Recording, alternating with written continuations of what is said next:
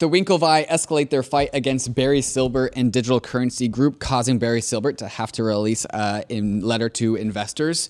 Sam Bankman-Fried, our favorite three-letter acronym dude, is doing more Sam Bankman-Fried things, so get ready to facepalm. And Coinbase lays off 20% of its staff, while Binance is looking to increase its staff by 30%. Bankless Nation, it is the second Friday of January. We're in 2023. I hope you're ready for, what are we about to give him, David? The Bankless Friday Weekly Roll-Up, Brian, where we cover the entire weekly news in crypto, which is always an ambitious endeavor, yet we persevere nonetheless into 2023, which so far has been bullish. Numbers are 12 up days. This week. 12 Big days week? Of green. Yeah. We got some double-digit green, too. We're going to get to that in the markets. Also going to talk about Digital Currency Group versus the Winklevoss twins. The fight has escalated even further. On Twitter, of course, because where else do modern people fight? Right. Got to be in public. Got to be on Twitter. We'll cover that. We'll tell you what's going on there. And we'll see if we can draw any conclusions from that. What else are we talking about today? Meanwhile, FTX discovers $5 billion under the couch cushions. Wow, that's pretty sweet. SBF requests access to his Robinhood shares in order to pay for his legal defense. You'll never guess what happens next. And then sadly, Coinbase has to lay off 20% of the staff ahead of crypto winter. But Binance is hiring. And then Ryan's also going to walk us through some CPI numbers as well, because we got that literally this morning, just a few hours ago. Inflation's deflating. Inflation down. So that's good news. Inflation, deflation. Let's talk about that in a little bit. But first, got to tell you about our friends and sponsors over at Osmosis. Osmosis is a Cosmos app chain that specializes in DeFi. David, you want to tell the Bankless Nation about this cool app chain and what it can do? Yeah, it's the liquidity app chain of the Cosmos ecosystem. And so if you ever listen to our episode, Why Unichain is Inevitable with Dan Elitzer, he gave the case as to why Uniswap will eventually produce its own application chain. Osmosis is the instantiation of that thesis inside of the Cosmos ecosystem. And it is perhaps the place to get started if you are interested in exploring the Cosmos ecosystem. You can bridge right in to Osmosis from Ethereum, Polygon, Binance, Polkadot, Arbitrum, all the highly used places, and you can do some things, the normal things that you would do on any sort of DEX. You can swap tokens, but because it's an app chain, you can do some other cool things as well, like liquid staking and other things like this. So if you want to explore the Osmosis universe and the Cosmos ecosystem, there's a link in the show notes. You can go to osmosis.zone/bankless. You know, David, I wouldn't have said this a year ago, but Cosmos DeFi in the Cosmos ecosystem has really matured, and I think it's worth exploring some in 2023. At least that's been part of my New Year's resolution.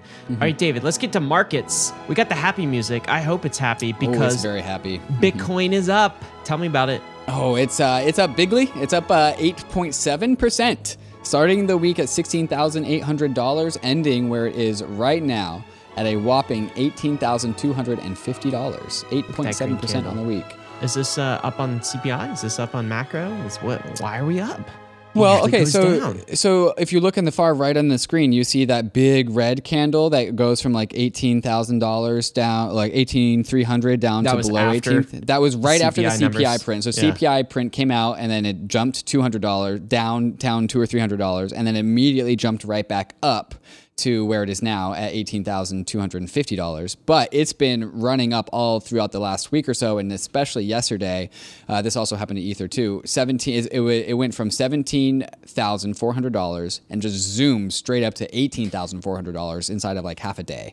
It's crypto's kind of following the market a little bit, I think. I wonder what the correlation looks like right now. You mean trad market? Yeah, trad market, stocks and such. I guess just more so. Well, maybe this was a disproportionately good week for crypto, though. Even though trad markets went up. Okay, what happened with ETH price? That's a big story too. Yeah, Ether started the week at $1,250, where it's been hovering around, being just like the $1,200 stable coin for the past like 2 months. Up 12.5%, all the way up to $1,400. It hit a high of $1,420, which was the exact high of 2017, by the way. There's that number again. Yeah.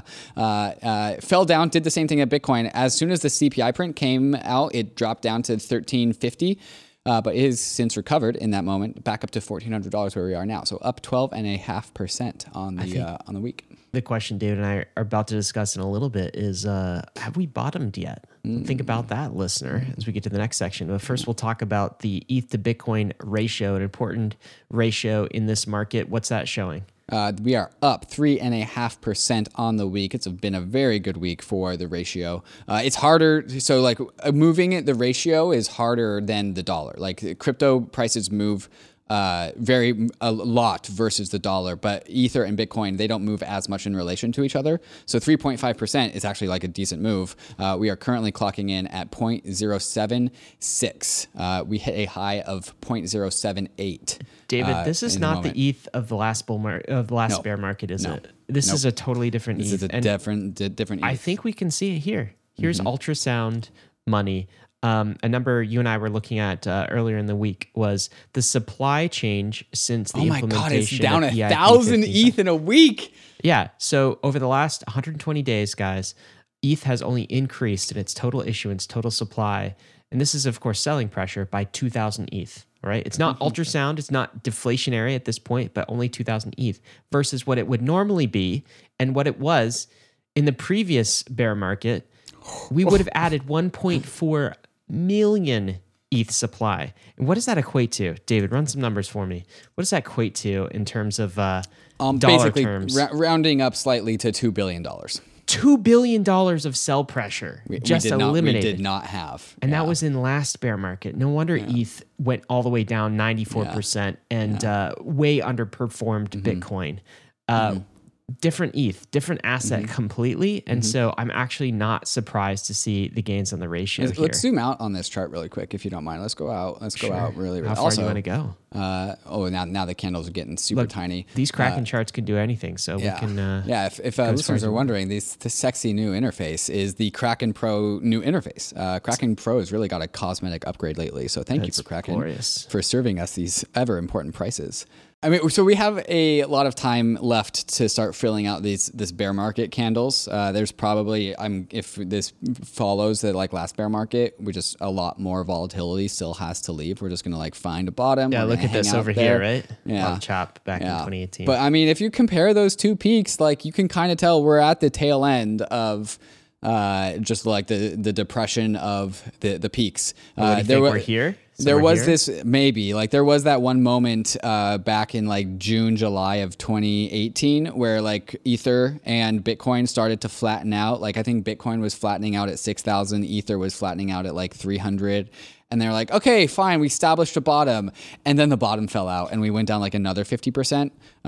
So if we are trying to say that this is the same as last cycle, then that would still be ahead of us. But I don't necessarily think that's ahead of us. I do think that ETH is a different asset this cycle. And it might be more apt to compare ETH to Bitcoin of previous cycle than ETH to ETH of previous cycle. I don't know if that draws any insight, but I was just looking earlier. So ETH is down 71% from all-time high. Bitcoin is down 73%, more than ETH.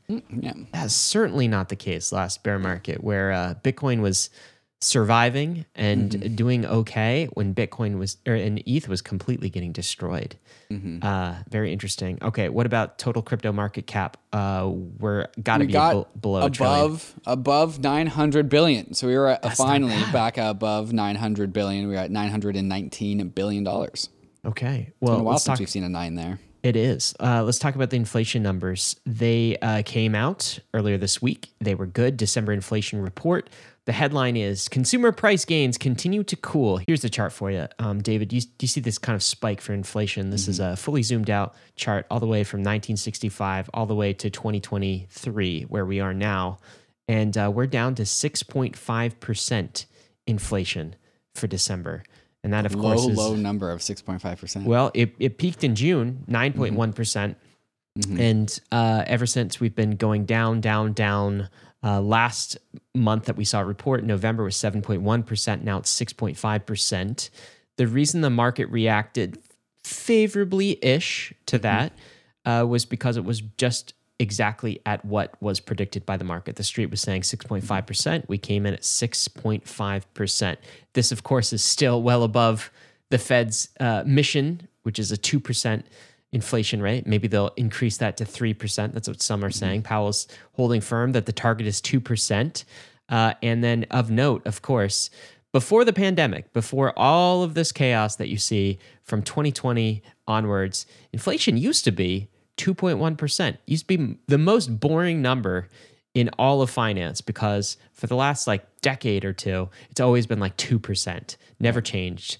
Quite volatile these days. What do you think? Are we done with inflation? So we just recorded our podcast with Tyler Cowen, which comes out on Monday, and he mentioned that we really need to see 3 months in a row of decreasing inflation to really feel okay-ish in confidence about the trend here. And we recorded with him a few days ago, and this was the print that we were looking for to see if it would continue to trend down for 3 months in a row, and it is. I think, and so he said 3 months is what you need to start having some amount of confidence. So I think we are in the earliest stages of being able to have some amount of confidence about a downwards trend. And I think every single month after that, where we continue to print lower, we're just going to start stacking on the confidence and the confidence and the confidence. And that's really what it takes for risk appetite to come back. And so we are on to the first of many boxes that are checked, but it is the right step in the right direction. Well, let's switch back to the crypto cycles again. So some people are saying there was a lot of leverage in the system, quite obvious, built up in 2021 and 2022. And now that leverage is gone. It's been washed out. It's been flushed down the toilet. Bye-bye 3 hours capital and all of the margin traders that got completely wrecked. This is a tweet from Jack. Do you want to tell us what he's saying? Yeah, Jack is saying over-leverage was the theme of the year. It was really the theme of the entire bull market, being over-leveraged. But how much leverage remains in the system this year? He asks. Despite major blowups from incumbents like FTX, Bitcoin liquidations are down significantly in the second half of 2022, suggesting that the majority of leverage has been washed out. And that's probably also why we're seeing a lot less volatility in crypto asset prices, is that leverage is volatile. Leverage adds to volatility. And now that like things are stable, there's less incentive to take leverage because you can't really trade as much in this market. But you're just seeing a lower liquidations both on the long and short side, meaning that we are in a much more healthy, much more grounded phase in the market, which implies that we are closer to a bottom than we otherwise would be if we had a lot of leverage. Well, let's just flat out ask the question. I did on Twitter. Has crypto bottomed? This was a results poll. 44% said yes. 55.3% said no. So kind of split. Pretty even. Yeah. I call that even. A little more saying no. What's your answer to that? Have we bottomed yet, David? Have we seen the all-time lows of this cycle? Yeah, I mean, when we hit below $800 Ether and like below $16,000 for Bitcoin, that I don't think we're going back there. Like Ether got down to $870 or something. Like that was the question. Do you think we bottomed? I don't think we're going below that. I think that was in your predictions. I think you're still like cautiously worried about a 3-digit Ether, and I still don't think that's going to happen. I don't necessarily think we'll go below the 800. Was it like 800 something? I can't remember what the bottom tick was for ETH. But I mean, that's something really bad would have to happen. Yeah, it would have to be another event. I mean, like go back and look how strong ETH is from a supply perspective, right? It would have to be something that utterly shakes the confidence of existing holders. And I can't actually think about what that would be. If like Coinbase would have to go insolvent or Binance would have to go insolvent or something like that. I mean, I really do feel like, and we'll talk about this a little bit later, that the Digital Currency Group piece is the last bit of contagion. That's really where we ended the year. And that still feels kind of to be the case. But can you make, Ether bottomed at $880, by the way. I am also going to... I guess I'm making things less interesting by agreeing with you, but like I'm also going to say crypto bottomed. Now, that doesn't mean we're not in for a lot of chop and a lot of stagnation and this whole apathy phase ahead. I still think that's in store. But can you make the steel man the argument that crypto has not bottomed yet? What would somebody who's still bearish on crypto say? What do you think would be their main arguments here?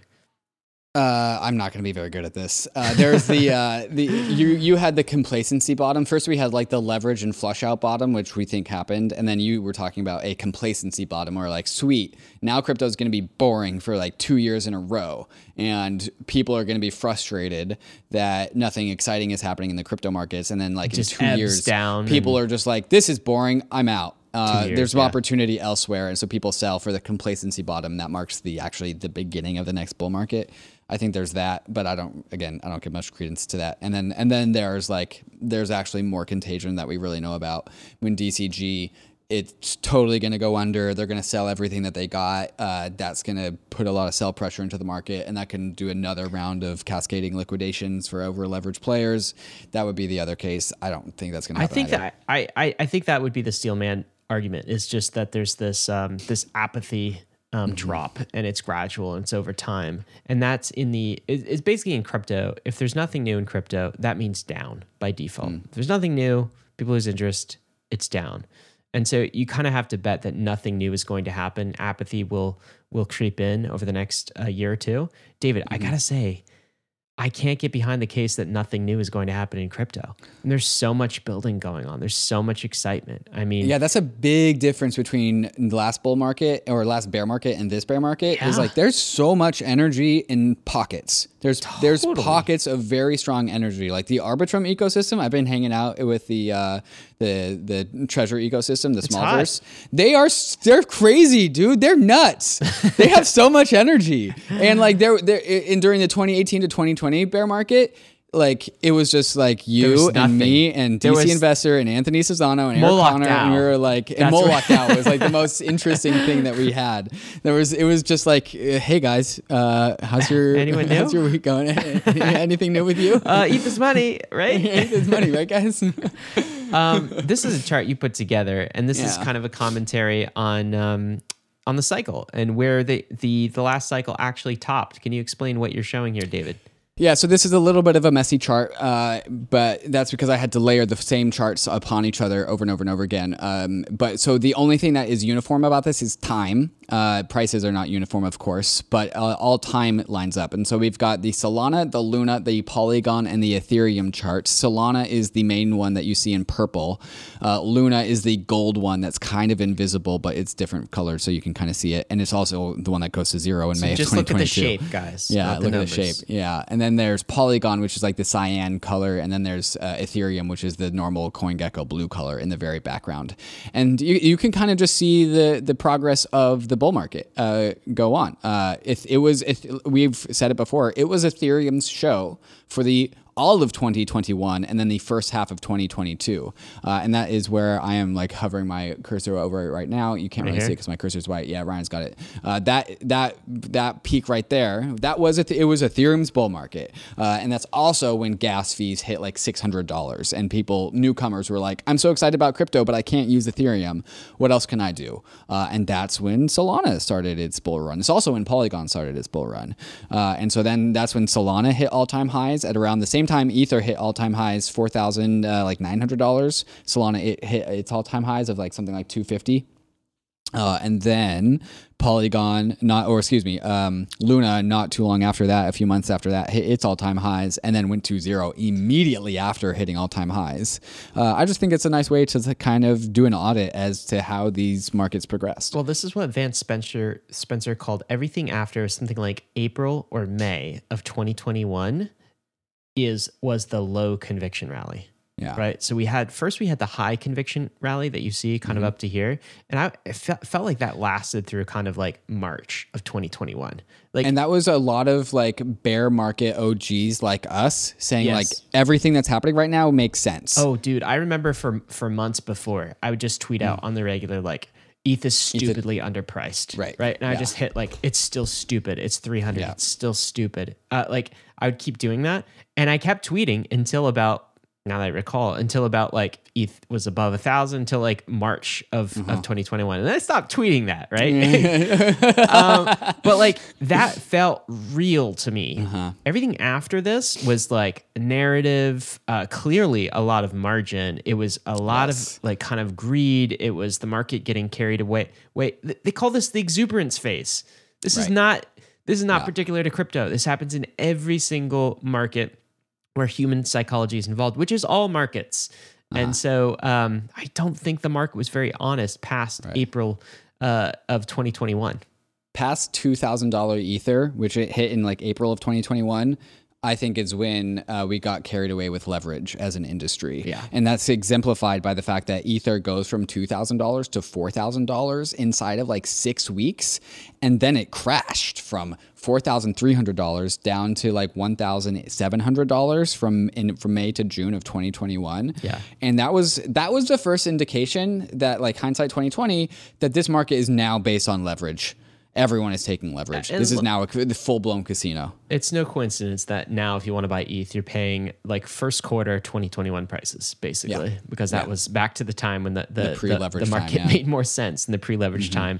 All right, Dave, we've got a lot more to talk about other than markets, of course. What's coming up next? Coming up next, the Winklevi escalate their fight against Barry Silbert and Digital Currency Group, causing Barry Silbert to have to release a letter to investors. Sam Bankman-Fried, our favorite three-letter acronym dude, is doing more Sam Bankman-Fried things, so get ready to facepalm. And Coinbase lays off 20% of its staff, while Binance is looking to increase its staff by 30%. So all of these conversations and more, but first, a moment to talk about some of these fantastic sponsors to help you go bankless. Kraken has been a leader in the crypto industry for the last 12 years. Dedicated to accelerating the global adoption of crypto, Kraken puts an emphasis on security, transparency, and client support, which is why over 9 million clients have come to love Kraken's products. Whether you're a beginner or a pro, the Kraken UX is simple, intuitive, and frictionless, making the Kraken app a great place for all to get involved and learn about crypto. For those with experience, the redesigned Kraken Pro app and web experience is completely customizable to your trading needs, integrating key trading features into one seamless interface. Kraken has a 24/7, 365 client support team that is globally recognized. Kraken support is available wherever, whenever you need them, by phone, chat, or email. And for all of you NFTers out there, the brand new Kraken NFT beta platform gives you the best NFT trading experience possible. Rarity rankings, no gas fees, and the ability to buy an NFT straight with cash. Does your crypto exchange prioritize its customers the way that Kraken does? And if not, sign up with Kraken at kraken.com/bankless. How many total airdrops have you gotten? This last bull market had a ton of them. Did you get them all? Maybe you missed one. So here's what you should do. Go to Earnify and plug in your Ethereum wallet, and Earnify will tell you if you have any unclaimed airdrops that you can get. And it also does POAPs and mintable NFTs. Any kind of money that your wallet can claim, Earnify will tell you about it. And you should probably do it now because some airdrops expire. And if you sign up for Earnify, they'll email you anytime one of your wallets has a new airdrop for it to make sure that you never lose an airdrop ever again. You can also upgrade to Earnify Premium to unlock access to airdrops that are beyond the basics and are able to set reminders for more wallets. And for just under $21 a month, it probably pays for itself with just one airdrop. So plug in your wallets at Earnify and see what you get. That's EARNI.FI. And make sure you never lose another airdrop. Here it is, Digital Currency Group versus Gemini, round 2, round 3, round 4. I don't know what round we're in, David, but I do know. Round 2. Okay, Cameron Winklevoss tweeted another open letter out, this time to the board of Digital Currency Group, which, of course, the board appoints the leader of Digital Currency Group, which is the CEO, Barry Silbert. Seems like there is definitely a feud going on. I don't know, David, if you want to pull out any colorful quotes from this open letter. I will say the TLDR is Cameron wants Barry fired. He says he's unfit for duty, basically, and that the board should, he's proven himself, here's a quote, unfit to run DCG and unwilling and unable to find a resolution with creditors that is both fair and reasonable. As a result, Gemini, acting on behalf of its 340,000 earned users, wow, that's a lot, requests that the board remove Barry Silbert as CEO, effective immediately. Wow, shot across the bow. Actually, that's more than a shot across the bow. Maybe that's a direct shot. That's a That's a criminal charge from Cameron Winklevoss to Barry Silbert. And what the things that, if you read this full thing, it's actually pretty interesting. He's basically saying that Genesis gave Gemini and Gemini Earn information that made them believe that Gemini was totally solvent, and that was only true based off of misleading and fraudulent statements and accounting fraud. Kind of cook the books, yes. And so whether or not this is true or not, we'll take an investigation into Grayscale and into Barry Silbert, but that's kind of what Cameron is saying. This is what we need because we, as operators of Gemini Earn, feel rugged because of misleading and fraudulent statements as of Barry Silbert and Genesis and Grayscale. And so he's documenting all of these things that he is claiming is true about Genesis and Barry Silbert, and putting this into a letter, which he then released on Twitter. there's also some righteous indignation here because it's not just Cameron and Gemini, but he keeps talking about retail. Yeah. You know, 340,000 Gemini Earn users who effectively are out of money. Their money is locked in Digital Currency Group. So he's kind of shifting that onto DCG. Not all is healthy in DCG world as well. So what is this headline? Yeah, so there is a wealth management division out of DCG that is shutting down. And this actually isn't news. This was released as intention from Barry Silbert not too long ago. But parts of the Digital Currency Group are winding down. Genesis is actually laying off a bunch of staff. And so they're doing a bunch of cost cutting coming up for the crypto winter. And of course, they have that hole in their balance sheet that everyone knows about. So in the Digital Currency Group side of things, they are just doing kind of the same thing that everyone else is doing, which is trimming the fat, cutting costs, retracting for the winter. And so that's kind of par for the course. Barry Silbert, however, did release in letter to investors, a letter to shareholders of Digital Currency Group. And this was basically in response to Cameron Winklevoss, although not actually officially in response, but like, you know, you read between the lines, it's like this is being sent out to his shareholders technically, but he's yes, but it's been definitely inspired and motivated by being charged with fraud by the Cameron Winklevoss. So he starts off the letter saying, "First, I'm incredibly proud of the role that DCG and I have played as pioneers and builders over the past 10 years. He then goes on to list a bunch of accomplishments from DCG. He says, "I have fond memories of the early days of our industry, working hard to educate, fighting in the trenches with fellow entrepreneurs and investors looking to gain legitimacy for crypto." It's funny because he's been here for a while. Yeah, I mean, so have the Winklevoss twins, but so has he. Yeah, he continued, and he's kind of trying to prop himself up. It's like, hey, I believe in everything that I've done. I'm an OG. Yeah, I've been here working in the trenches. Look at this line: speaking at conferences to rooms with three people, getting snickered at on CNBC. Right? He's like, I am deep crypto. He then continues, "In contrast, the past year has been the most difficult of my life, both personally and professionally. Bad actors, repeated blow-ups wreaked havoc on our industry, with ripple effects extending far and wide. Although DCG, our subsidiaries, and many of our portfolio companies are not immune to the effects of the present turmoil, it has been challenging to have my integrity and good intentions questioned after spending a decade pouring everything into this company and the space with an unrelenting focus on doing things the right way." So this is the part that's like basically the response to Cameron Winklevoss saying, I am offended that I'm being charged of these things. He then finishes this letter saying, "I hope this letter and the accompanying Q&A," there's a Q&A in this letter, which we don't have time to go into, but it's linked in the show notes, "that explains other developments and addresses some of the speculation about DCG, some of which is reasonable and some of that is completely baseless and false. Hopefully this helps clarify our position." So that was Barry Silbert's response. We don't know the full truth yet, right? The easy answer, it would seem, is if everything's going okay, can't you just give the $900 million back to Gemini Earn customers? I'm sure it's definitely not that simple, of course.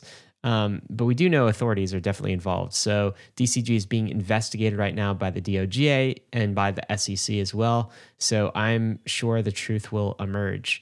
But specifically, the report says that neither Genesis nor DCG has been accused of any wrongdoing. So they are investigating, and they have all the Department of Justice is investigating along with the SEC, DCG, and they have said that they are not charging Genesis or DCG with anything of wrongdoing. It just feels like taking a peek. We're kind of in the he said, she said moment of things where like one of them's probably right or there's some truth in the middle, but we just don't know yet. Yep. We don't have all of the facts in this case. So I don't think this will be the last time we talk about DCG, but the last domino has not fully fallen yet. David, what else we got to talk about? Oh, you know, our good friend SBF. So there's no real rhyme or reason to these flow of stories, so we're just going to go through them one by one. First up, the most comical one. SBF seeks access to his Robinhood shares worth about $500 million, $450 million, because he needs to pay for legal fees. So SBF was like, hey, can I have some of my money so I can pay for legal fees? Guess what happened, Ryan, just a few days later? What? The United States government seized the Robinhood shares. Wow. So the answer to that question was no, you cannot have access. They're ours now. Yeah, they're ours now. Thank you for that $500 million.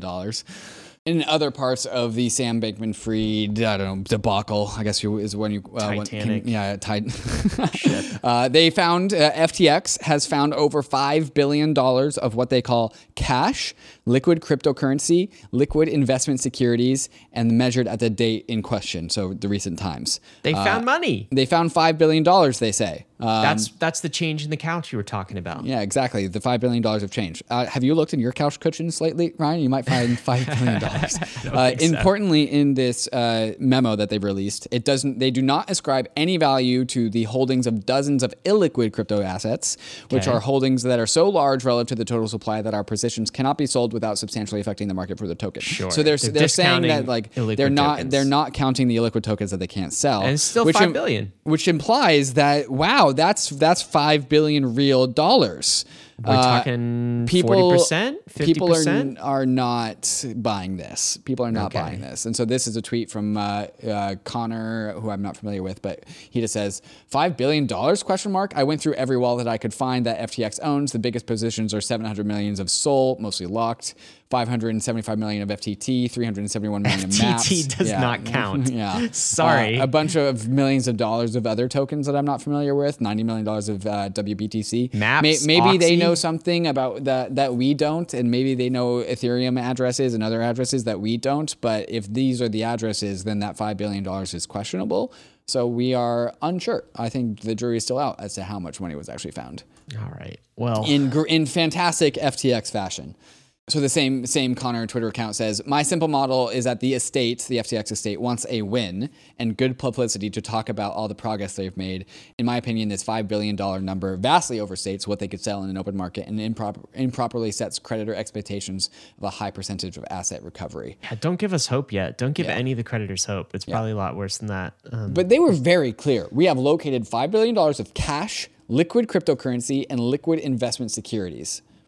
That's a very clear statement. That was very clear. Yeah, I hope that would be backed by something more than we saw in those tweets. Yeah. This is a tweet as well coming out. This is breaking as of earlier this week. Prosecutors are telling lawyers connected to SBF, the fraud investigation case, that the case is so sprawling that it could exhaust resources of the Southern District, since it includes potential bribery, count them, that's one, campaign contribution violations, two, market manipulation, three, on top of theft and fraud. That's a lot of things. That it could exhaust the entire Southern District's ability to actually prosecute these things.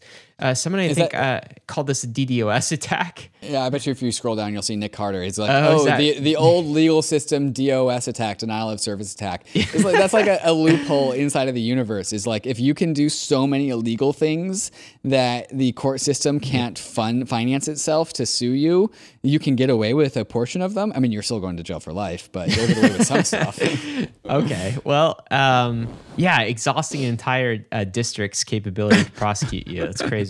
You are so incredibly illegal that an entire district doesn't have the money to sue you. So this happened too. SBF this morning, just tweeted this out. It's a link to his Substack. SBF has a Substack apparently now. Brand new, And the title of this article is FTX Pre-Mortem Overview. And Sam just gives a complete overview of what happened. An audit Did you read from this? His perspective. I was skimming through it to see if there was anything new. It was just like a documentation of all of the stuff that he's been saying on Twitter Spaces and all like. Do you know all what his, it was like, to me? Because I haven't watched all the Twitter Spaces. It's just like shifting blame, right? Like so.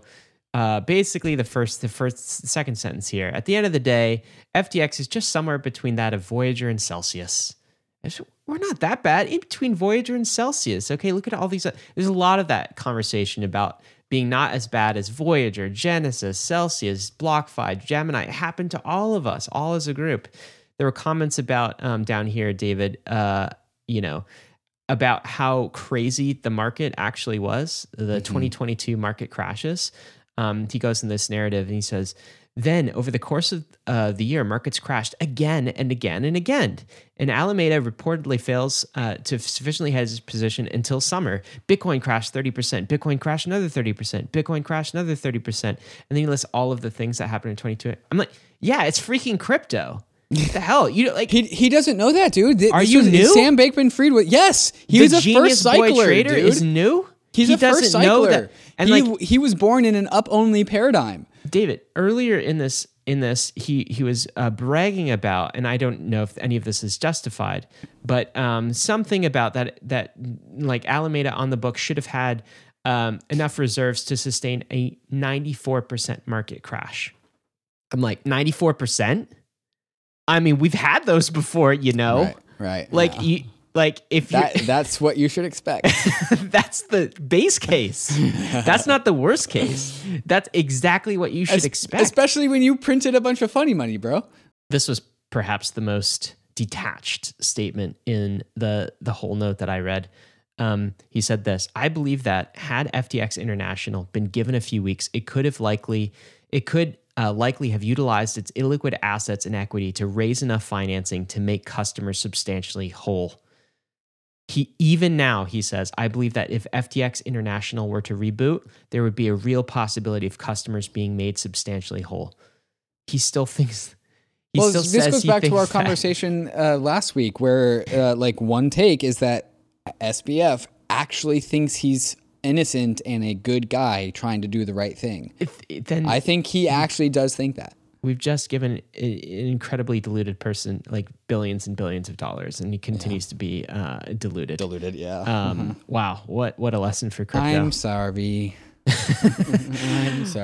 All right, what else we got, David? Our third news item this week. Yeah, sad news out of Coinbase. They are cutting a fifth of its workforce. They also cut 18% of their staff last June, so... just overall big contractions in Coinbase employees. But I think this is par for the course. This happened last bear market.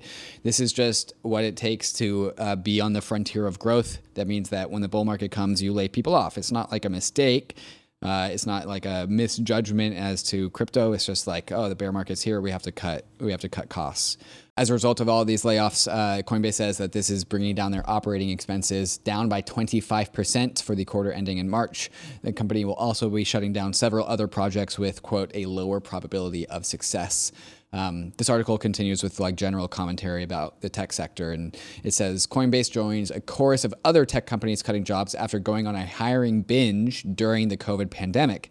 Last week, Amazon said it would cut 18,000 jobs. Salesforce reduced its headcount by more than 7,000 jobs, which is 10%.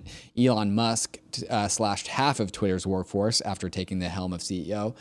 Meta, Facebook, cut 11,000 jobs, about 13%. And also crypto companies Genesis, Gemini, and Kraken also reduced their workforces. And the last line I'll read here is, every company in Silicon Valley felt like we were just focused on growth, and people were almost using their headcount number as a symbol of how much progress they were making. Brian Armstrong said, the focus is now on operational efficiency.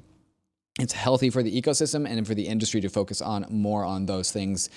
This to me is just what a bear market is. As prices go down, as things contract, you operate on efficiency rather than growth. These are cycles. Things grew too fast, and now they came down fast, and that's what's happening. Although David, Binance is bucking that trend. Yeah, all right.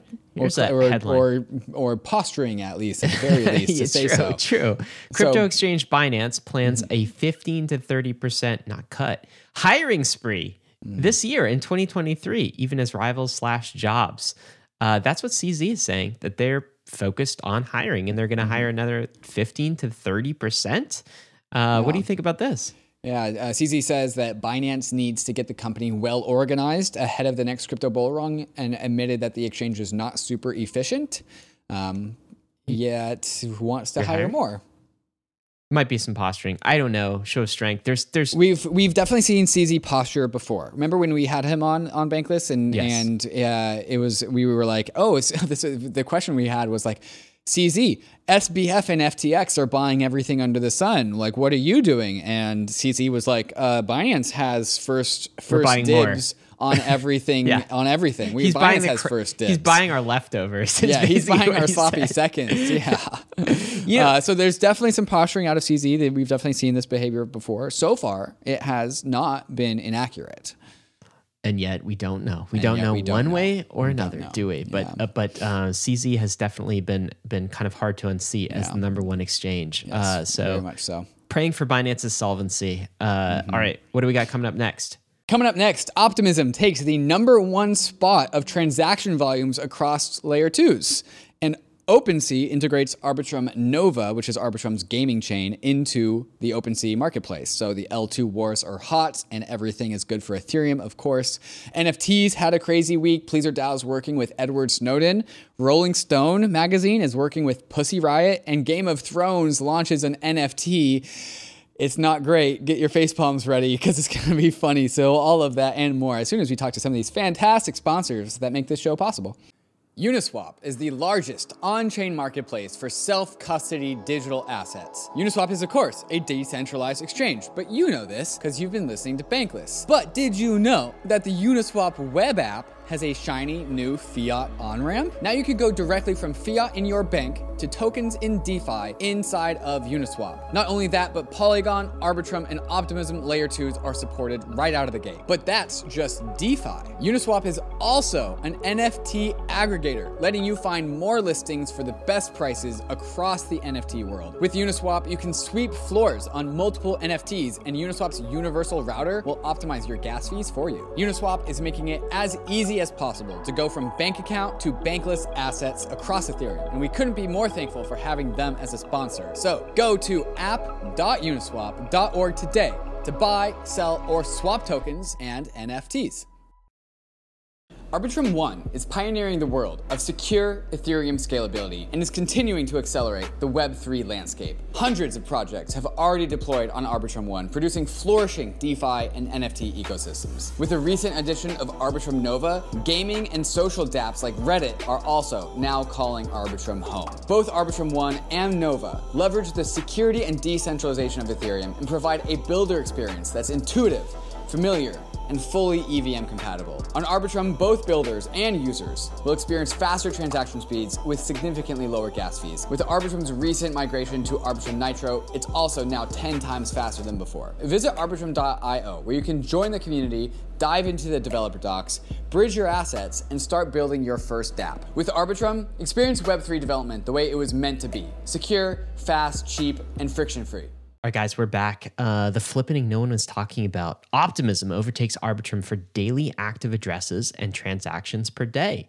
So this is Arbitrum still leading on total locked value. Mm-hmm. So it's kind of like an assets on the chain sort of measure, but Optimism leading on transactions. What do you make of this, David? Yeah, I mean, this is just momentary to Optimism taking the lead. We'll see if they can sustain it. I don't know how to read into this too much. There's a lot of more like analysis that really needs to go into why Optimism is getting more transaction volume, but I think it does lend itself a little bit to the philosophical differences between these chains. Arbitrum is very, very DeFi heavy.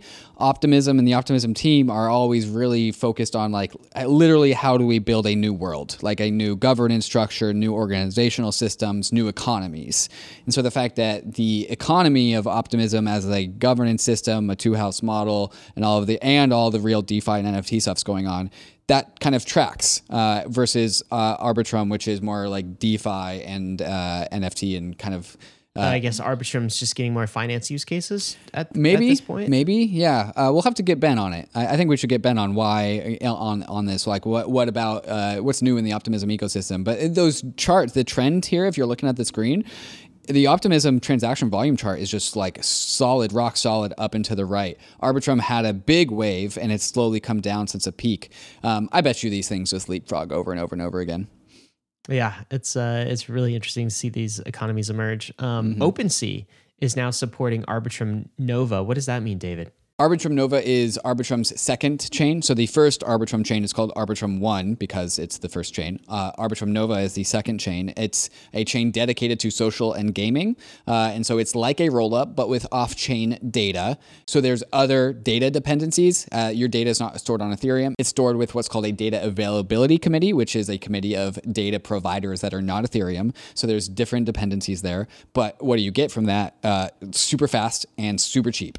And so this is Arbitrum's gaming chain, and now Arbitrum has two chains that are integrated inside of OpenSea. So just big progress.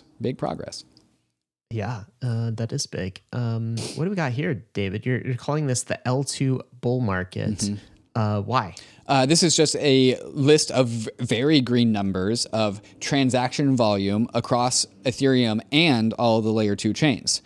So in the last 7 days, 58% increase in transactions on Optimism, 42% increase transactions on Arbitrum 1, Immutable 47% increase, DYDX 113% increase in transactional volume. Now, if you look at the numbers, the actual numbers are Ethereum 13.7 transactions per second, Optimism 7 transactions per second, Arbitrum 2.5, Immutable 2.5, DYDX 2.5. So like still actually low numbers, but these are just actual, these aren't capacities. These are what is actually being used. And so the volumes are up, but still have a lot more to go. I expect things like Optimism, Arbitrum, Immutable to definitely pass, because they have the capacity to definitely pass Ethereum in transaction volumes. I expect that to happen this bear market. This was interesting too. It looks like Coinbase is maybe becoming a Rocket Pool ODAO member. Mm-hmm. Why would they do that? So Coinbase has its own Ethereum staking service, of course, internal, but they are also going to be working with Rocket Pool? Yeah, so we, Bankless is an ODAO member for Rocket Pool. Sazzle, Anthony Sazzano, is also a new ODAO member to Rocket Pool. What is the ODAO? It's called the Oracle DAO. Rocket Pool just needs the Oracle price for Ether. They just need to, as a part of the system, they need to understand what the price is for Ether, and so they get that through the ODAO.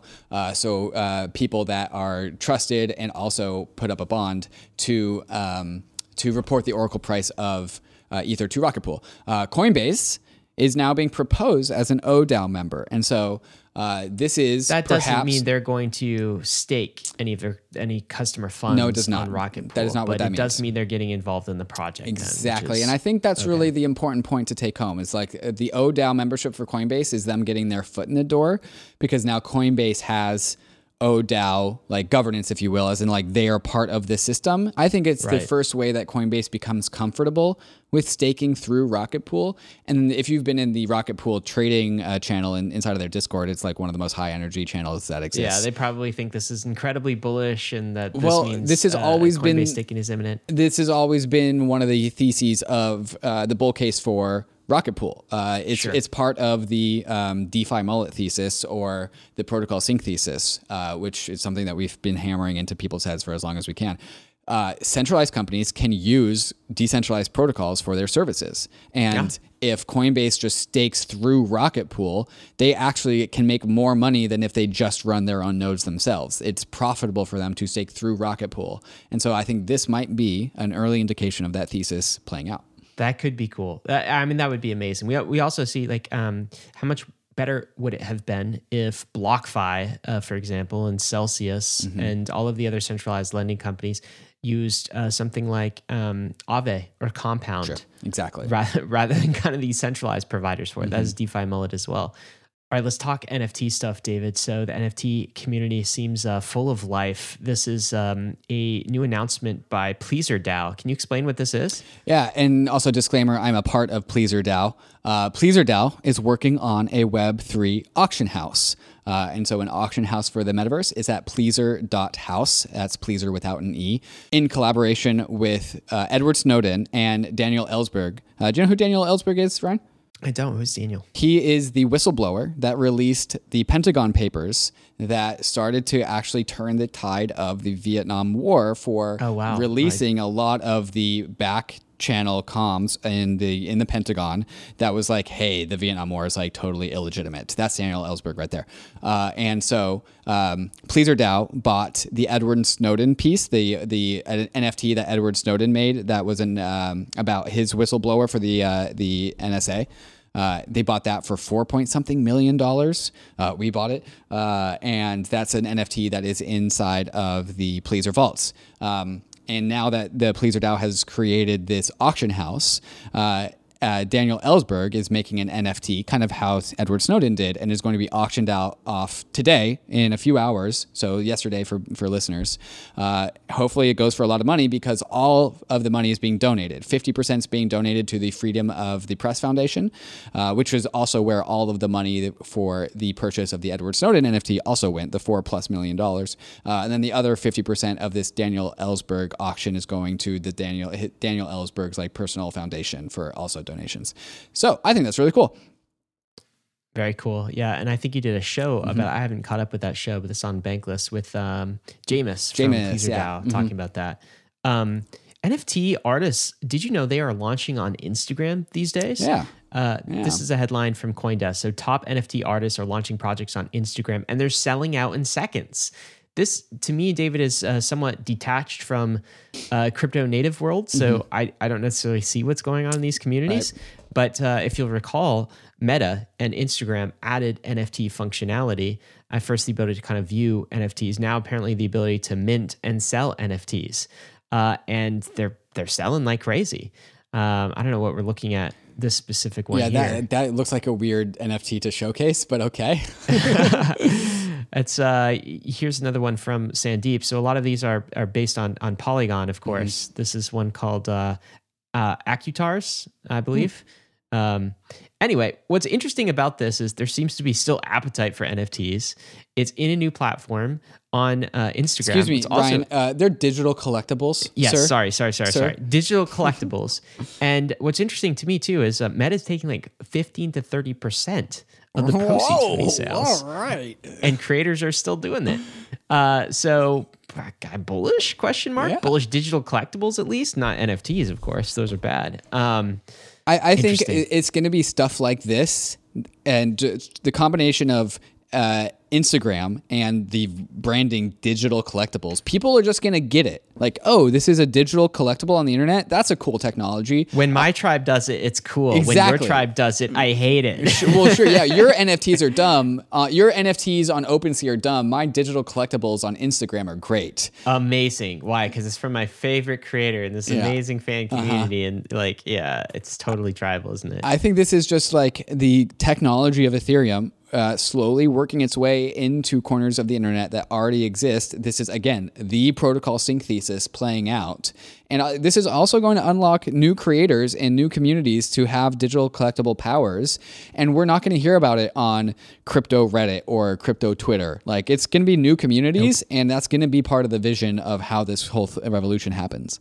Yep, don't even know they're using crypto has always been the vision. Lens Protocol is letting creators issue token-gated content. So what do you make of this, David? This is just following in the footsteps of other platforms that we see in the space, like Mirror. Any sort of content can be turned into a token and be created. But also, there are creating tools for token gating. So posting inside of Lens's token gating application, all that content becomes encrypted and only made accessible to users who meet certain conditions, having a certain amount of reputation, holding a certain token, being a certain thing person. It's really smart, right? It's so simple. Like, it's like the idea, Twitter rolled this thing out. I don't know if I've even seen it in use, but the idea that you can subscribe to different Twitter accounts, basically, as a kind of a premium service and just receive their premium only tweets. Right. Substack has a similar model in that, they'll send out free posts and then premium posts. Well, Lens is just doing like token gated posts, right? Because none of these previous Web2 platforms are doing token gating yet. They're just doing simple subscription payments. And I think that creates a whole new incentive model. It's really smart of Lens to do. It's like a Web3 native feature that only they can do. I really wish I could tweet out and have a tweet only be read by people with a certain like NFT, for example. So if I wanted to tweet out to all my MFers to be like, no, don't show this tweet to anyone who doesn't own an MFer. Right. Yeah. That'd be really cool. That'd be really cool. Or like just the Bankless community. Imagine there was a Bankless NFT. Oh my God. Could you imagine? There are Bankless badge tokens, of course, which are like our POAP badges. Yeah, we did NFTs before it was cool. Yeah. Digital collectibles, actually. Well, no, ours are NFTs. Okay. Ours can be NFTs. What's going on with Rolling Stone, Pussy Riot? What's happening? Yeah. So Rolling Stone magazine is working in collaboration with Nadia, a.k.a. Pussy Riot, a.k.a. the dissenter who made a bunch of fun of Putin and then got kicked out of the country. And so just in the same vein as Edward Snowden and Daniel Ellis, Pussy Riot is selling NFTs on the Coinbase NFT platform in collaboration with Rolling Stone. So we got some 2 ETH bids for a collection of, I think, 11 or 12 of Pussy Riot's pictures. If you don't know who Pussy Riot is and you're looking at these pictures for the first time and you're like, what the fuck? That's a normal reaction. That's kind of the point. That's kind of her brand. I've hung out with Nadia a few times. She's deep in the crypto world. She's also a member of PleaserDAO, actually. She's a hoot to hang out with, let me tell you. She's DM'd me before. I've never connected with her, but she listens to some Bankless, doesn't she? I think so, yeah. Okay. Mm-hmm. All right, we got Moonbirds. She has a necklace that she wears all the time, and it's just a big penis. It's a penis necklace. Fantastic. Yeah, if you didn't know that. Blue chip NFT project Moonbird signs with Hollywood talent agencies. What is this about? Yeah, I don't know much of this world. What is it, United Talent Agencies? Yeah. United Talent Agency is, I think, like a massive deal in Hollywood. It's kind of like the guild of actors.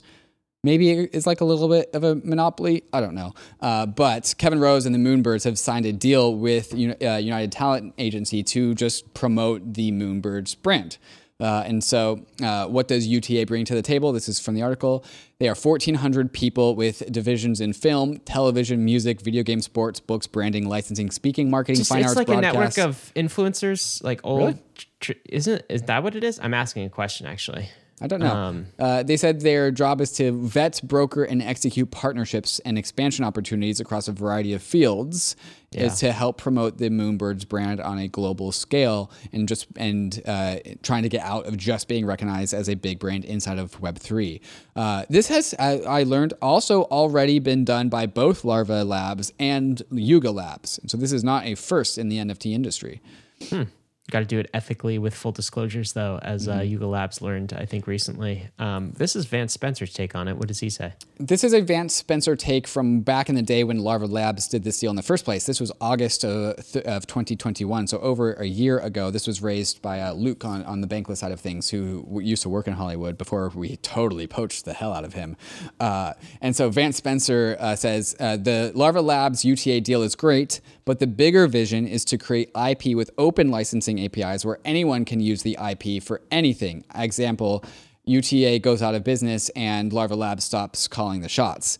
But then Vance finishes and says, the blockchain unlock will be moving IP licensing from scarcity to abundance mindset. And so I think this is really the early conversations of the decentralized bottom-up brands. And these are kind of the NFTs that I really like MFers, for example, is a decentralized headless movement of branding. Whereas Moonbirds and Yuga Labs and Larva Labs, anyone who signed a deal with UTA is like, hey, UTA, make our brand better. Like ascribing agency to an agency to make the brand better versus MFers. Just go wild, make infinity derivatives, just be MFers. Like there's two different styles there. Anarchy versus like top centralization, yes. Right? And like, I don't even know what's more effective. I think that case by case, facts and circumstances. Yeah. Each one's probably got its own facts and circumstances. I know that this, I guess this is not an effective NFT. Well, I mean, at least for me, Game of Thrones NFT, the Build Your Realm experience, brought to you by Warner Brothers. So we now have Game of Thrones NFTs, as if the show didn't already jump the shark. Now they're getting on the NFT bandwagon. Wow, Ryan does not have good things to say about Game of Thrones. I mean, what do you think of these NFTs, David? Do you have good things to say about them? Any takes here? Yeah, so I think what we're looking at here, if you go back to the marketplace, these are like packs, like card packs. Like if you open them up, there's like 5 of them. If you hit filter in the top left, So here are the animations of the people of Game of Thrones, and man, does it look like a cheap mobile game? Wow. Did you see this tweet here, David? Yeah. So this is Funky Donk saying, "I bought this for 0.07 ETH. Why, might you ask? Do you hate yourself, Funky? No, it's because I know art when I see it, and these fingers." That's art. And so we are looking at an animation of this guy who's like, it's definitely some junior animator who's got some crazy spindly, like 2 feet long fingers that's attempting to grab this spear. And it's just like missing and the animation's all bad. And it kind of feels like a Kevin moment. You remember Kevin, of course. Yeah, I remember Kevin. Yeah. But how are they selling, David? That's the most important thing. They sold out, dude. Of course they did. How do they still sell out? They're even calling them NFTs. I don't know. Who's buying these things? I don't know. But apparently, so there's a game that goes with these things, apparently. So there's like utility. Maybe they can fix the animations. All right. Well, maybe Dave and I are missing out on these fantastic NFTs. It's, you know, art is completely subjective. All right. What is backing a USDC? This is a tweet from John Paul Koning, who really follows stablecoins quite well. It turns out that 30% of USDC is actually BlackRock government money. So BlackRock bonds, I believe. And this is up from 0% in October. So it happened really quick. From 0% to 30%, that's about $13 billion of USDC reserves. That's the funds, the collateral that backs the coin USDC when you use it on Ethereum or any network, is actually managed by BlackRock. Mm-hmm. What do you think, David? Is this a good thing or bad thing? BlackRock bad? BlackRock is a bank, and so we shouldn't want them in crypto? What's happening here? Yeah, so John continued this thread and gave a take that I think I agree with. He goes, since the proportion of USDC reserves invested in the Circle Reserve Fund has risen to about $28 billion, he says that this is likely a win for USDC users because Circle is yielding some control over USDC's reserves to an external manager subject to SEC regulation, which ultimately makes USDC safer. Transparency improves since users can now get regular updates from BlackRock, and BlackRock is like a TradFi approved institution, regulatory mega approved institution, mega institution, trillions. Right? And so it's basically an extension of the state.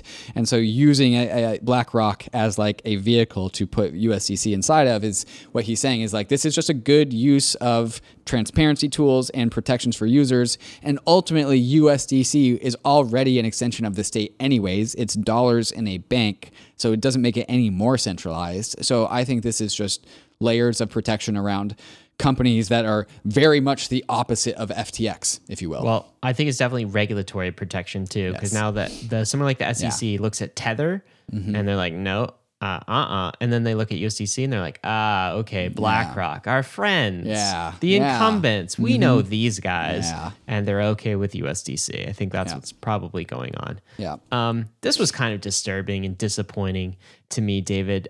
This is Ben Hunt, talking about BlockFi and specifically some of the leadership of BlockFi having cashed out during the last year or so. Do you want to read this out? Yeah, so this is after we got a transparency report from BlockFi and equity holders in the cap table. So apparently Ben went down this rabbit hole to just look at the data, and he goes, tweets out on Twitter, CEO Zach Prince cashed out $9.3 million from his BlockFi account, about 70% of his account, in early April 2022. This was right before the Luna 3 Hours Capital contagion. And then he cashed out another $850,000 in mid-August 2022 after BlockFi got bailed out by FTX. I think it was actually Alameda. And he says, he follows, yes, I'm accounting for market declines in the assets. And so cashing out $9.3 million before all the contagion happened, I think you can kind of give him the pass on that. Cashing out almost another $1 million after getting bailed out by FTX is a doesn't feel great, does it? Not so great. Yeah. It's like the cost between like, that is his money. That's his money. He's able to withdraw. He's able to press a withdrawal button. He's withdrawing and get the money from his own product, though. It's withdrawing. Yeah, it's like lack of confidence. It's a vote of your own confidence, right? Yeah, and that in the second piece, especially in mid-August, right? And even the first piece in April. I mean, BlockFi, I guess. I think that was contagion. Yeah, I mean, an informed person might be able to understand the writing on the walls. It's like he would be able to see like how solvent BlockFi was or not. I think it's hard to not give him a pass on that one, but it's still doesn't feel great. It doesn't feel great when a whole bunch of people lost money in BlockFi specifically. Yeah, and the leader didn't. Okay, well, speaking of CeFi, Nexo office was raided by Bulgarian police in a wide investigation. What is going on with Nexo, David? This was breaking as of I think this morning. So yeah, this was kind of crazy. This is out of Bloomberg. Crypto lender's office in Sofia was raided by Bulgarian police on Thursday as a result of an investigation into suspected money laundering and tax crimes. More than 300 police officers, prosecutors, and national security agents are taking a part in this operation. which was stated from a Bulgarian chief prosecutor who told reporters in Sofia. Nexo used to operate inside of the United States, but like a few months ago, they closed down their operations because probably, I'm guessing what happened was the SEC was like, hey, that's a security, and they just didn't want to fight it. So they just went offshore. Started to be like some smoke out of Nexo. The article continues saying, authorities are investigating London-based Nexo on suspicion of money laundering, tax crimes, and offenses involving unlicensed banking activities. Kind of all the same thing that I think the SEC was worried about. Nexo put together a tweet thread, which was kind of like a defense of themselves. I skimmed through this, and the trouble with this, David, is you just really don't know who to believe. It looks like this tweet thread was centered on AML KYC, and maybe they're kind of implying that's the reason that they're under investigation. I suppose you'd call this. But they said that they've always been abiding by the laws. Now, David, at this point in time, we're hearing things whenever something like this breaks, you're hearing kind of bank run types of murmurs, right? But we haven't actually seen anything to indicate that people are unable to withdraw their funds. Now that could change quickly. The knee-jerk reaction is Nexo's insolvent, they don't have any money, but that's not what's being reported. What's being reported is tax fraud and banking violations. Right. I mean, where there's smoke, there's might be fire, and I would suggest if you have money in Nexo to probably withdraw it. But I haven't seen anyone say, hey, I have money in Nexo and I can't get it out. I haven't seen any report like that yet.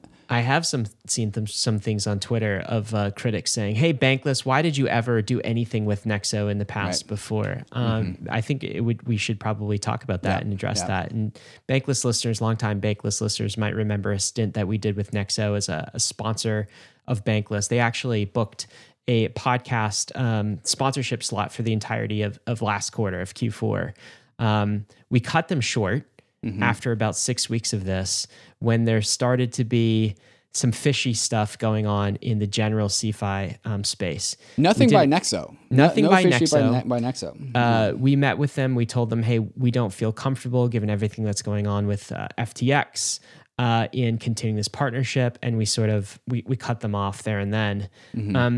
I will say retrospectively, and we've kind of talked about this in general, partnering with Nexo at that time in Q4 was definitely a mistake, right?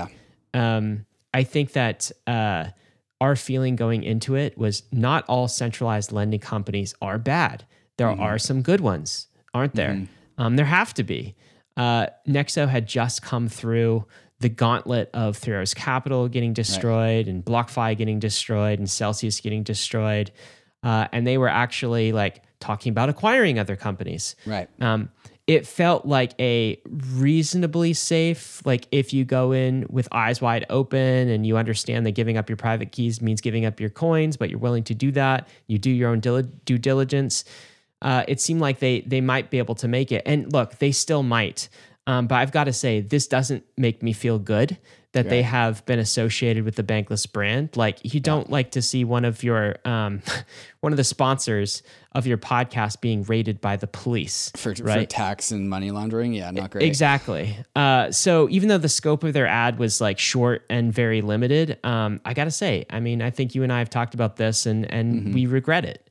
So we wouldn't do it again. I mean, I think there were some lessons learned in sort of all CeFi lenders coming out of 2022. And it's something that like very few of them are on solid ground, if any of them are on solid ground. I will say, if you kind of like zoom out and look at the discernment we've had on sponsors just in general, I felt pretty good about our discernment with picking sponsors up until this point. you know, like... this is an industry that's incredibly hard to navigate, right? Like, you know how we end every podcast with like crypto is risky, you could lose everything. Even picking sponsors, like we don't know which ones might have smart contract bugs or shady founders. And we try to do our best. In this case, I think this was probably a big fat fail. And I definitely regret it. So apologies to anyone we may have let down with this one. You could tell like David and I are not perfect. We do try our best. We hope and we think that the good outweighs the bad generally on Bankless. I would take this one back if we could. And I hope you guys know, we're not going to get everything right on Bankless, but we're going to continue to do our best. I don't know if there's anything you want to add to that, David. Yeah, I just trying to put myself back into the shoes that we were going into Q4 2022 was when we signed on Nexo. Like, of course, the taste of centralized borrowing and lending desks was not good at that time. And so like it was a conversation that we had. It's like, is this the right sponsor? And using the calculus of like, well, Nexo wanted to buy everything that Celsius would give them before they got outbid by FTX. And so to me, that was like, oh, we just went through the acid test of who was over leveraged and who was responsible. And Nexo kind of seemed like the responsible one. So now that we have more information, turns out that was incorrect. What was so crazy about it is, Dave, is like all of them failed. Yeah, like that's the unreal thing is like not one borrowing and lending desk made it through 2022. They all blew up. And I was hopeful that there would still be some kind of good guys there that were able to make it. And there just haven't been. Anyway, we are leveling up. We're learning from this experience. I think as an industry, we're learning from this. Do not expect us to support any centralized lending companies in 2023, probably ever again, unless we get some sort of proof of reserve system down. And we are being much more discerning. We're not going as fast when it comes to sponsor selection, and we're adding some new due diligence to the process. Yeah, and I think the last thing I'll say on this is like this whole 2022, like aside from like centralized companies blowing up, was a massive lesson for all of the industry and definitely me as well, is the combination of just like, well, interest rates are a very big deal as it turns out, but also the idea of like how toxic yield is when it's like paired with a borrower on the other side. But that's like, you know, there's a bunch of borrowing. Money markets are a thing in TradFi, and they totally work in TradFi too. But it's the combination of like money markets, you know, Gemini Earn, Genesis, like all that stuff. And then on what is downstream of that, which I did not appreciate until after all of this contagion happened, was like 1,000 APY pool twos and funny money printed out of thin air, and basically the entire bull market, which was just like high yield and funny money. And then when all of those pool twos dried up and went to zero, like that just slowly worked through the system, and it didn't really matter how responsible you were as a money market. There was too much hot air in the entire industry, and so every single centralized lender went insolvent. And that's just like a lesson in economics that me and I think the entire industry learned this year. Yeah, absolutely. Well, speaking of which, I guess, as we're talking about investigation, who is this guy? Right. I remember him from some time last year, but the stablecoin exchange Saber is under investigation by the DOJ as well. Who's this guy? Ian, I believe his name is, and Dylan. Are they twins? Are they brothers? Yes, I think they're brothers. Yeah, we reported on this a while ago. You remember the story of the one or two like Solana developers that spun up and soft puppeted 12 different accounts, like DeFi apps on Solana, right? And it triggered a bunch of TVL, and it was like responsible for lost in all the scams last year. I'm right. Sorry, I just forgot this one. Yes, right. This was the one developer who was actually like 11 different pseudonymous developers that created all these like financial interlocking protocols that double and triple counted crypto deposits, and it like inflated the Solana TVL by like 40%. That guy, those two brothers that's what we're talking about. Okay. Those two brothers are under investigation. So good. Surprise.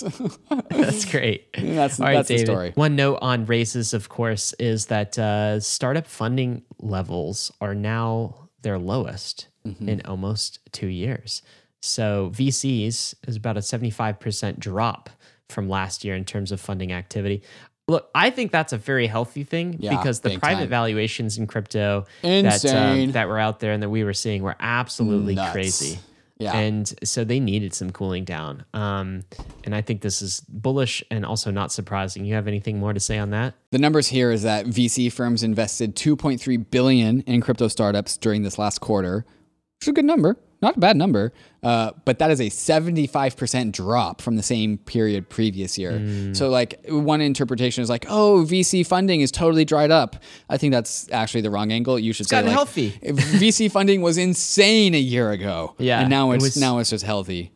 Yeah, it was bad now, and now it's much better. Yeah. Speaking of which, there's still investment going on in crypto, and there's still jobs to be had in crypto. In particular, Bankless is hiring. We are looking for a director of business development. Got some sales experience.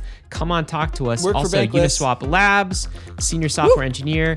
WebAC is software engineer over dApps. WebAC also a QA analyst. You can find these jobs. You go to bankless.pallet.com/jobs. All right, what do we got coming up next, David? We're going to get into questions from the Bankless Nation. And this is coming out of the Bankless Nation Discord, which, Ryan, did you know that we completely revamped the structure of the Bankless Nation Discord?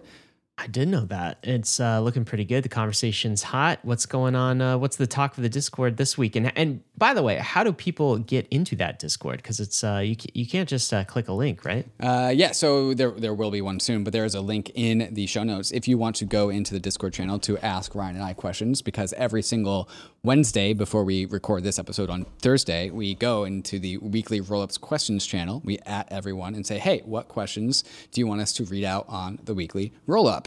And so there's that channel. There's also a bunch of other channels. Like I said, we completely reorged them. So there's a lot of vitality being injected into the Discord. And so, Ryan, are you ready to get into questions? Okay, so the first question is from Walshy. Walshy says, the first crypto conference I ever went to was permissionless. I guess that was last year. Sorry to ask you, somewhat shill your own conference. I'm so glad you asked. But I had an absolute blast. It was my first real Web3 social experience. Everyone I met was so warm, and the vibe is best described as welcoming and galvanizing. I learned so much by following your advice and taking as many people as possible to all of the talks and booths and meetings and everything else. What could we expect from Permissionless V2 in Austin later this year? And so it's in Austin. When is Permissionless V2 and what can people expect, David? Yeah, Permissionless 2023 coming in hot in September 11th through 13th of 2023. That's this year. So you got 8 more months to come. It's going to be a lot bigger. The biggest take I heard was when I told people that Permissionless was a first year conference last year. It was like, what? Which is, I'm super proud of that fact. And I know the Blockworks team feels similarly. So, I mean, the second round of Permissionless 2023 is just going to be that much bigger and badder because it'll be our second time doing this. So we got Eric Voorhees locked in as a keynote speaker. We got Mary Catherine Lauder from Uniswap. We got Justin Drake, of course, coming back. Hazu's coming in. Donnie's coming in. Zachy Mannion's coming in. And we're just, we're 8 months out. So we haven't locked in even all like the big super Chad speakers that we really want to, which is to say nothing about how Chad Eric Voorhees is. And so I'm super stoked for everything that we're going to do. There's also this year going to be a hackathon as well. And so that is the shiny, sparkly new thing out of Permissionless. There's going to be a hackathon leading up to this, which I'm pretty stoked for. And there's one thing that I think people should appreciate about hackathons. They're considered dev oriented, right? These are developers to go compete for prizes. But a hackathon with a non-dev person who can communicate extremely well, who can make a pitch deck, who can present, a non-technical person, is super appreciative. And devs need somebody to do that lift for them. So if you are a non-technical person, but you want to get involved in very big projects come out of hackathons. Earnify, what is now called Bankless Labs, came out of a hackathon. So there's a lot of opportunity there. And in addition to the actual conference, which is going to be some great talks, I'm sure Ryan and I are going to moderate a ton of them. There's the hackathon, and then there's also the side events. There will, of course, be the Bankless meetup. We are organizing for the Inner Circle, for the Bankless Nation Discord. If you are in there, if you're a premium member, we're going to organize a meetup at East Denver. We'll be doing the same thing at Permissionless in Texas. And also, tickets are going on sale every single week. A new batch of tickets is going out. Actually, just went out. Prices go up every 2 weeks. So the longer that you procrastinate and don't get your ticket, the more that you pay more money. So you can go if you know that you want to go to Permissionless in September. Definitely get your ticket now. There's a link in the show notes to get that done. The way that it makes the most sense to get that ticket is to upgrade Bankless Premium, by the way. Right. And when you do that, you get you get into the Discord we were just talking about, and you also get 30% off that ticket. So it kind of pays for itself. Bankless Premium pays for itself because 30% off of Permissionless is more than a year's of Bankless Premium. The next question is, with people in crypto companies having PTSD from all the cascades of liquidations, will people be less inclined to take such leverage risk next time? I hope the answer is yes, but at the same time, I wonder if that will make the next bull run less explosive. What chance do you think there will be a next bull run that does not bring new all-time highs? Are we going to get a muted bull run? Are we ever going to see all-time high again? What do you think about that, David? And this question is from Yeti77. Thank you for the question. I think people will totally ape right back into leverage as soon as the bull market comes back. Part of the fact that we are not in a bull market, part of the fact that like prices are more stable, they're less volatile, they're also lower, is a symptom of people taking less leverage. Because when people take leverage, they mint money out of thin air, and then they use that money to buy crypto assets, and that makes the crypto assets go up in price. And so the fact that people aren't doing that is why we have settled down to these new lower prices of $2,400 or $1,400 Ether and $18,000 Bitcoin. We're kind of monkey brains. People that participate in markets are using their reptile brains. And so as soon as people get bullish, people are not going to be able to think rationally. They're going to ape right back into leverage. Some of them will be able to make money. Many of them will not. What does the chance that the next bull run does not bring new all-time highs? Depends on what crypto asset you're talking about. I won't consider it a bull run until we do reach new all-time highs, however. And the idea that Ether and Bitcoin won't reach new all-time highs again, I ascribe 0% chance to. 1% chance for Bitcoin. Yeah, it's basically if that happens, then kind of crypto's dead. It's just like... if you believe, like, it's going to hit another bull run. The contrary bet to all of this is like you betting against fundamental human nature. Yeah. Right. Yeah. To think that another bull market won't play out like the last, 3 or 4 in crypto, it'll play out similar. There will be some differences. It could be longer. There could be different highs or lows. But like fundamentally, we're just looking at fractals. And we'll see the exact same fractal play out in the next bull market. And if you think that we won't hit all-time highs, it's kind of because you think crypto's already peaked is at zero. And if you think we peaked at how many 150 right. million people around the world that own crypto, mm-hmm. How many people are in DeFi right now? I mean, the population of a large city, I don't know, maybe 5 to 10 million, something like that. Like it's relatively small. If that's our peak... Wow, I would be blown away, surprised. We are just scratching the surface. Yeah. We're still in this early adopter phase. So you have to be patient. Here's the thing. This market will also test your faith or your belief in that because you'll see some jumps and then it'll hit something and it's not quite all-time high. And then you'll go back down and there'll be apathy for weeks and months. And you'll be like, well, maybe it was all over. Maybe Bankless was wrong about this. Mm-hmm. Maybe the thesis is not playing out how I thought. Maybe ETH isn't going to 10K. Oh, no. No, maybe none of those things. It's you just have to be patient is the thing. Yeah. That's coming from somebody who we've been through a couple of these cycles. I felt these same things. Mm-hmm. I asked that same question that you're asking last cycle. And I guess I just, I feel like I know how it's going to play out for the next cycle. Not exactly, but I'm making the bet for sure. David, we got another question from Zen Mode. How do you think the Shanghai upgrade will impact LSD narratives, STETH dominance versus RETH is the question from Zen Mode here.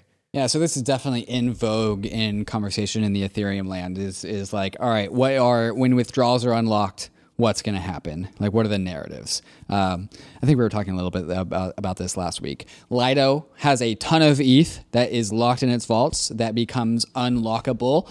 And so we are going to see how much of that Lido staked ETH gets withdrawn, how much of that withdrawals goes into other liquid staking derivatives like Rocket Pool, Stakewise, maybe centralized providers, hopefully not. And so that's like Rocket Pool super hungry for some of Lido's ETH. Like if you're a Rocket Pool bull, you think that that's going to become your staked ETH inside of Rocket Pool. And the only reason why it's not already is because we haven't enabled withdrawals. And so these people are like, they're all chomping at the bit to get to eat at Lido's Ether. And Lido's probably like, you guys aren't going to get any of my Ether. Like this is my Ether. You're not getting any of it. And so this is really like the fight that's going on right now. Yeah, I just wanted to find some terms for people, right? To make this a little 101. How do you think the Shanghai upgrade? Shanghai is an Ethereum upgrade that is probably coming the end of this quarter or early next quarter that will enable people to unlock their staked ETH. Okay, so that's what the question is asking. Will impact LSD narratives. That is liquid staking derivative narratives for two specific protocols. That is liquid staked ETH and liquid staked Rocket Pool ETH. Liquid staking is basically just like once you stake your ETH, you have the ability to then use that staked ETH as a token. Mm-hmm. Do other cool DeFi things. You can hold it in your wallet. You can trade against it. So it's actually fully liquid. It's not staked. It doesn't feel like it's locked anymore. It's a token representation of that stake. And I do think you're right, David. It's just, we've talked about this on Bankless. This is kind of a snow globe moment for liquid staking, which is like, you're going to shake the snow globe again, and then all the kind of the snowflakes are going to just fall in different places. I don't think it's going to be just down to these two, right? Lido versus Rocket Pool. Right. You mentioned a couple of new entrants. I'm aware of a slew of new entrants. There's a bunch of startups. Some are in stealth mode. Some are about to ship to mainnet. They all know this date, and they're hungry, and they know the market's going to reopen after the Shanghai upgrade, and they're chomping at the bit. So big opportunity here. Let the games begin. The games are just beginning. That's right. Yeah. All right. Speaking of which, David, let's get to some takes of the week. Are you ready for the first one? Yeah, let's do it. All right. Take of the week. This is from Lal. I will read the tweet out. Lal says, there are a dozen or so Nike swoosh level memes that could emerge from independent crypto artists in the next decade. Artists is leveraging the power of Creative Commons IP and immutable tech to compete with behemoth institutions. Here are a few in the running at this time. What are we looking at here? So these are the noggles, the Nouns goggles, the Nouns glasses. Absolutely iconic. They were in a Super Bowl. Coming up next, I actually don't know what this one is. This is... Cow with a Shadow? Not iconic for David and I yet. Yeah, I don't know what that is. This is an MFer, which I'm a huge fan of. And this is Xcopy, right? So these are some of the very identifiable, very decentralized, headless brands. And this kind of goes back to the conversation about the talent agency out of Moonbirds versus a headless brand like MFers. I'm a big fan of the headless brand movement. I think MFers... It's cool. It's new. I think MFers are so iconic and so recognizable that calling them the decentralized Nike swoosh brand of Web3, I think is a great take. And that's why I put it in here. Yeah. Look at that guy. Look at that guy. He's so cute. He's just being a little MFer, you know? Just like minding his own business, duping around on his computer. What's cool about this is unlike the swoosh, right? No one owns it, right? I mean, Nike owns the IP of the swoosh, and they're going to do the contracts with all the athletes to plus up the swoosh and make it cool. It's up to these communities to kind of do that. It's just a completely fundamentally new model. That do you remember the take of the professor we had on a week or two ago and talking about copyright? Yeah, Brian Fry. He's basically like, NFTs may kill copyright. You may not need it any longer. And if he's right about that, then I definitely think something is going to emerge as a Nike swoosh, probably even bigger. Chris Berninski says, if I had to guess, this rally has legs.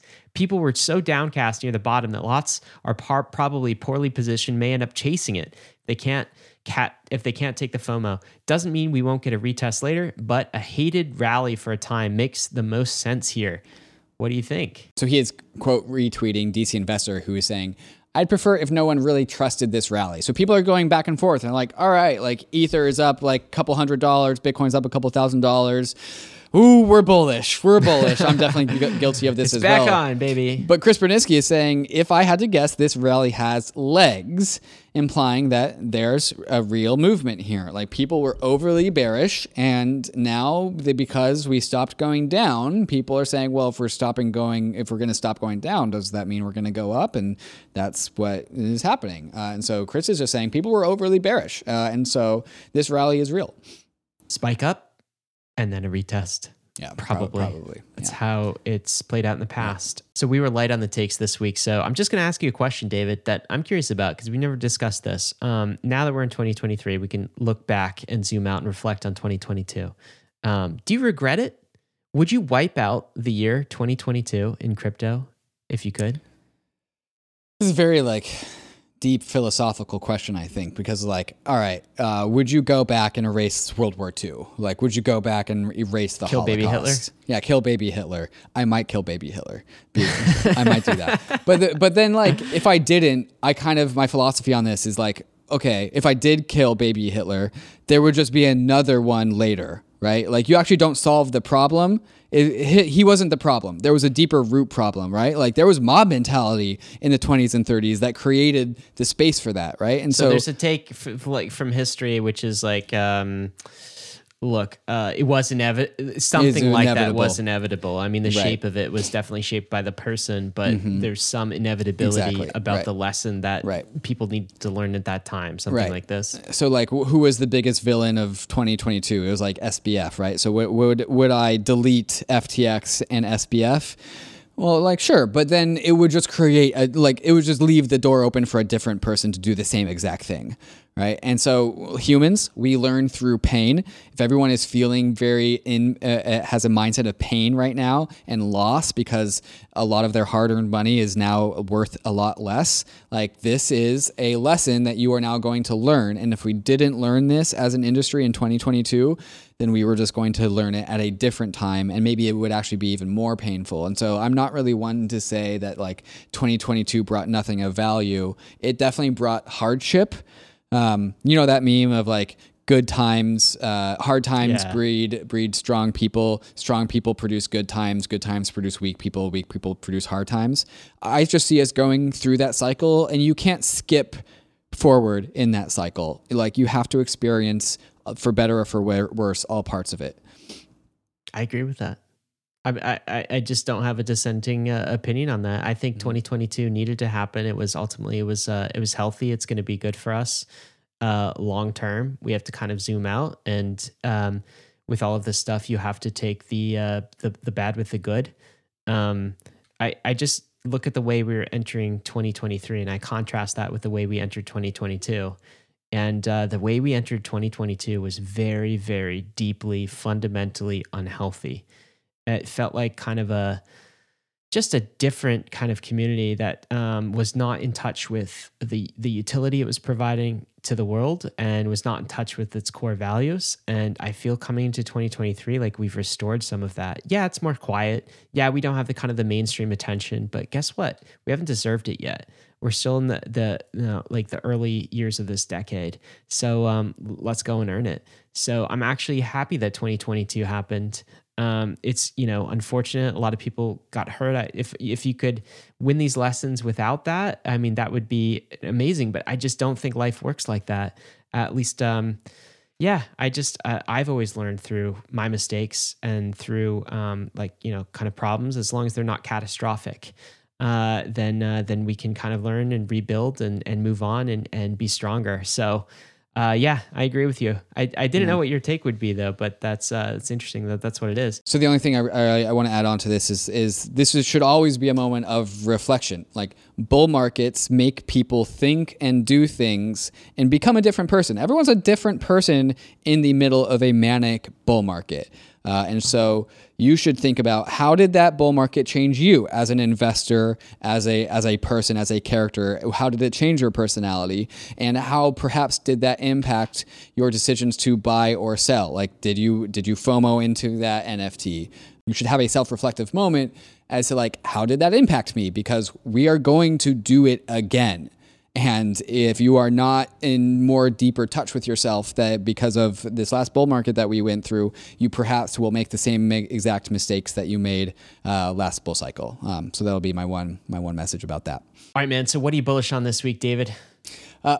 This is going to be a moment where I'm glad that I'm going first, because I know that you and I are bullish. You took mine, didn't you? The same thing, yeah. So okay. We just recorded this episode with Wayne from Spruce ID, which is the organization working on the sign-in with Ethereum standard. It was a good episode, really, really good episode. I think it's going to be one of these episodes that, like, embeds itself into listeners' brains. They're probably going to be thinking about it for a very long time, about its implications, and they're going to realize that they are here for the tech, because I think the best take out of that episode is that Google, Facebook, Apple are just banks for our identity and our data. So you got the banks of TradFi, but the banks of Silicon are banks for your data and your identity. And this has all been a part of the grand crypto vision. First money, then identity. Yeah. Look, you took mine, so I'm just going to plus one. I know that. I did. I'm sorry. But look, our brains are in sync on this. I think we both feel that the time of for identity, for decentralized identity is here. It's just like firing up. It's like, it's like 2016 again, the birth of Ethereum and smart contracts and programmable money. Now we have this decentralized programmable identity type of primitive taking hold. And I feel strongly, David, that like identity could be just as important, just as profound, if not maybe in some ways more profound than money, than taking back money. And this is a technology that I think I support. I believe it's net good for the world. What's nice about this too is the signing with Ethereum. There's no bags to shell. There's no token. All right. And how can anybody be mad about this? External to crypto. It's literally a net good created. It's a public good created as a byproduct of the existence of Ethereum. If Ethereum didn't exist, I don't think we could have a decentralized identity tool like signing with Ethereum. And if, by the way, you don't know what we're talking about right now at this point, why this is so great or why David and I are so excited about it, stay tuned for that episode. I think it's coming out not next week. Next week is Tyler Cowen on Monday, but the week after, I think, is when we have this slated, David. Yeah, but it'll be next week for Bankless Premium subscribers who get the early release. There you go. You tell us if you think it's as important as an episode and a topic as we do. So, David, meme of the week. What do we got this week? Meme of the week. I saw this one on Twitter. We might have actually done this meme before. I think we have. But since it was CPI print day today, we're bringing this meme back. And it's the meme of the Chad human looking at a monkey. The Chad human is saying, "You're such a dumb animal." And then the monkey responds, "You're waiting for the Fed to tell you how much value your anti-establishment digital currency will lose."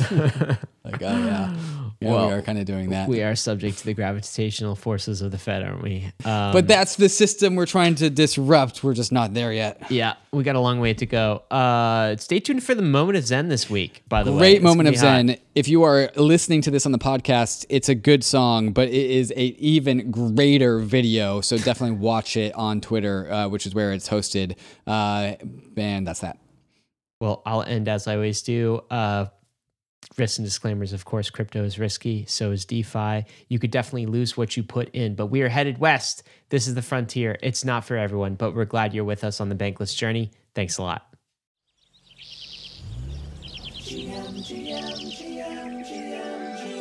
Terra Luna brought us crashing to the ground, and the Fed raised rates and they kicked us, we were down. Voyager and Celsius died with the whimper sound, but we said GM, we said GM. SBF and FTX, Caroline lied. Hacks and losses, pump and dump crime. We didn't take profits at the right time, but we said GM, we said GM, GM.